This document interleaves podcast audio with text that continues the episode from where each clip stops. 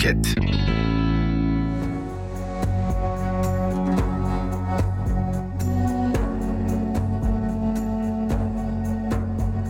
Sancak-ı Şerif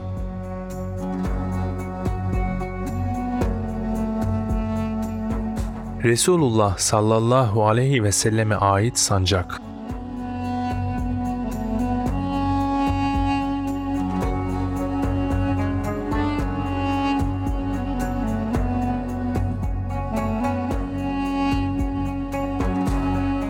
Alemi Nebi, Alemi Şerif, Livai Saadet, Livai Şerif isimleriyle de anılan bu sancak, halen Topkapı Sarayı'nda mukaddes emanetlerin arasında bulunmaktadır. İslam'dan önce Arap kabileleri arasında meydana gelen savaşlarda bayraklar kullanılmıştır.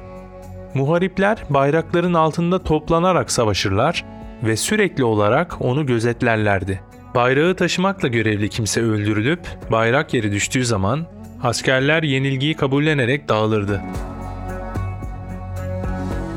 Bundan dolayı savaşlarda bayrakların önemi çok büyüktü.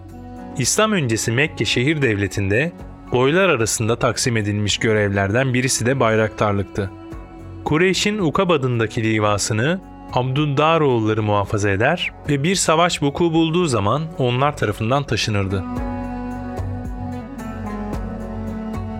Bedir ve Uhud savaşında Resulullah sallallahu aleyhi ve sellem livayı taşımakla yine Abdüddaroğullarına mensup Musab bin Umeyr'i görevlendirmişti. Hicretten sonra yapılan bütün savaşlarda livaların kullanılmış olduğu görülmektedir. Bu livalar umumiyetle beyaz renkteydi. Bir de devlet başkanı ve ordu komutanı olarak Resulullah sallallahu aleyhi ve selleme ait Ukab adında siyah bir liva bulunmaktaydı.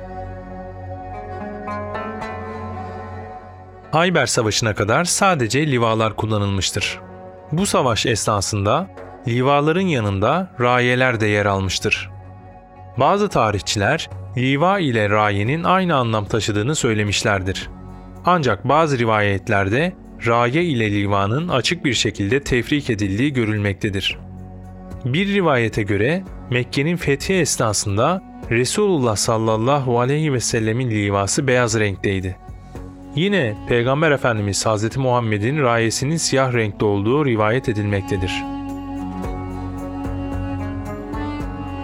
Ukab olarak adlandırılan Resulullah sallallahu aleyhi ve sellemin livası siyah renkte olup üzerinde La ilahe illallah Muhammedur Resulullah yazısı bulunmaktaydı.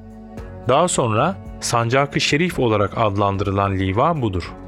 Resulullah sallallahu aleyhi ve sellemin vefatından sonra Hazreti Ebu Bekir radıyallahu an ve peşinden gelen halifeler bu sancağı savaşlarda sürekli olarak ordunun önünde bulundurmaya gayret göstermişlerdir. Sancak-ı Şerif, Raşid halifelerden sonra Emevilerin eline geçmiş, bu hanedanın çöküşünden sonra Abbasiler tarafından muhafaza edilmiştir. Bağdat'ın Moğollar tarafından işgal edilmesi üzerine Mısır'a kaçan Abbasi halifesi, Sancak-ı Şerif'i de diğer kutsal emanetlerle birlikte Mısır'a götürmüştür. Mısır'ın Yavuz Sultan Selim tarafından alınmasından sonra bu sancak İstanbul'a getirildi. Sancağın Kahire'den İstanbul'a getirilişi hakkında farklı bilgiler vardır. Sultan Selim'in Mısır seferi dönüşünde onu yanında getirdiği Rodos muhasarası sırasında Mısır kölemen beylerinden Hayır Bey tarafından Kanuni Sultan Süleyman'a gönderildiği kaydedilmektedir. Diğer bir rivayette onun Şam'dan İstanbul'a gönderildiği şeklindedir. Nakledildiğine göre Kanuni Sultan Süleyman Sancak-ı Şerif'i İstanbul'da alıkoymamış, hacılarla birlikte Surre alaylarıyla Mekke'ye göndermiş ve dönüşte yine Şam hazinesinde muhafaza edilmiştir. 1593 tarihine kadar 75 sene bu şekilde Surre alaylarıyla Mekke'ye gönderilen Sancak Şerif, 1593 senesinde Avusturya seferi esnasında Şam'dan gelen Yeniçeriler tarafından Gelibolu yoluyla cepheye götürülmüş, sefer sonunda tekrar Şam'a iade edilmiştir. 1594 yılında Macaristan seferi için önce İstanbul'a, buradan da orduyla cepheye gönderilmiştir. 1595 senesinde tekrar sefere götürülmek üzere İstanbul'a getirilen sancak İstanbul'da alıkonulmuş ve bu tarihten sonra padişahlar çıktıkları seferlerde onu yanlarında götürmüşlerdir. Sancak-ı Şerif aslen tek parça olup siyah yünden mamuldür. İstanbul'a getirildiği zaman tek parça olan Sancak-ı Şerif zamanla eskimiş ve parçalara ayrılmıştır. Bunun üzerine aslına uygun olarak 3 sancak yaptırılmış ve Sancak-ı Şerif'in parçaları ikişer üçer parça şeklinde bu sancaklara dikilmiştir. Böylece ortaya 3 adet Sancak-ı Şerif çıkmıştır. Hırkayı Saadet dairesinde bulunan bu üç sancaktan birini padişah bizzat sefere çıktığı zaman hırkayı şerifle birlikte yanında götürürdü. Sadrazam sefere çıktığı zaman ikinci sancak şerif ona tevdi edilirdi. Üçüncü sancak ise devamlı yerinde dururdu. Padişah sancak-ı şerifi sefere çıkacak olan sadrazama bizzat eliyle teslim eder, dönüşte de yine aynı şekilde geri alırdı. Seferi çıkacak ordu için şehir dışında ordugah kurulmasından 40 gün önce Sancak-ı Şerif'in sandığından çıkartılarak bir mızrağın ucuna takılması adet haline getirilmişti. Sancak-ı Şerif'in sefere çıkacak olan sadrazama teslimi belirli bir merasimle yapılırdı. Sancak-ı Şerif sadece askeri seferler esnasında yerinden çıkarılmazdı.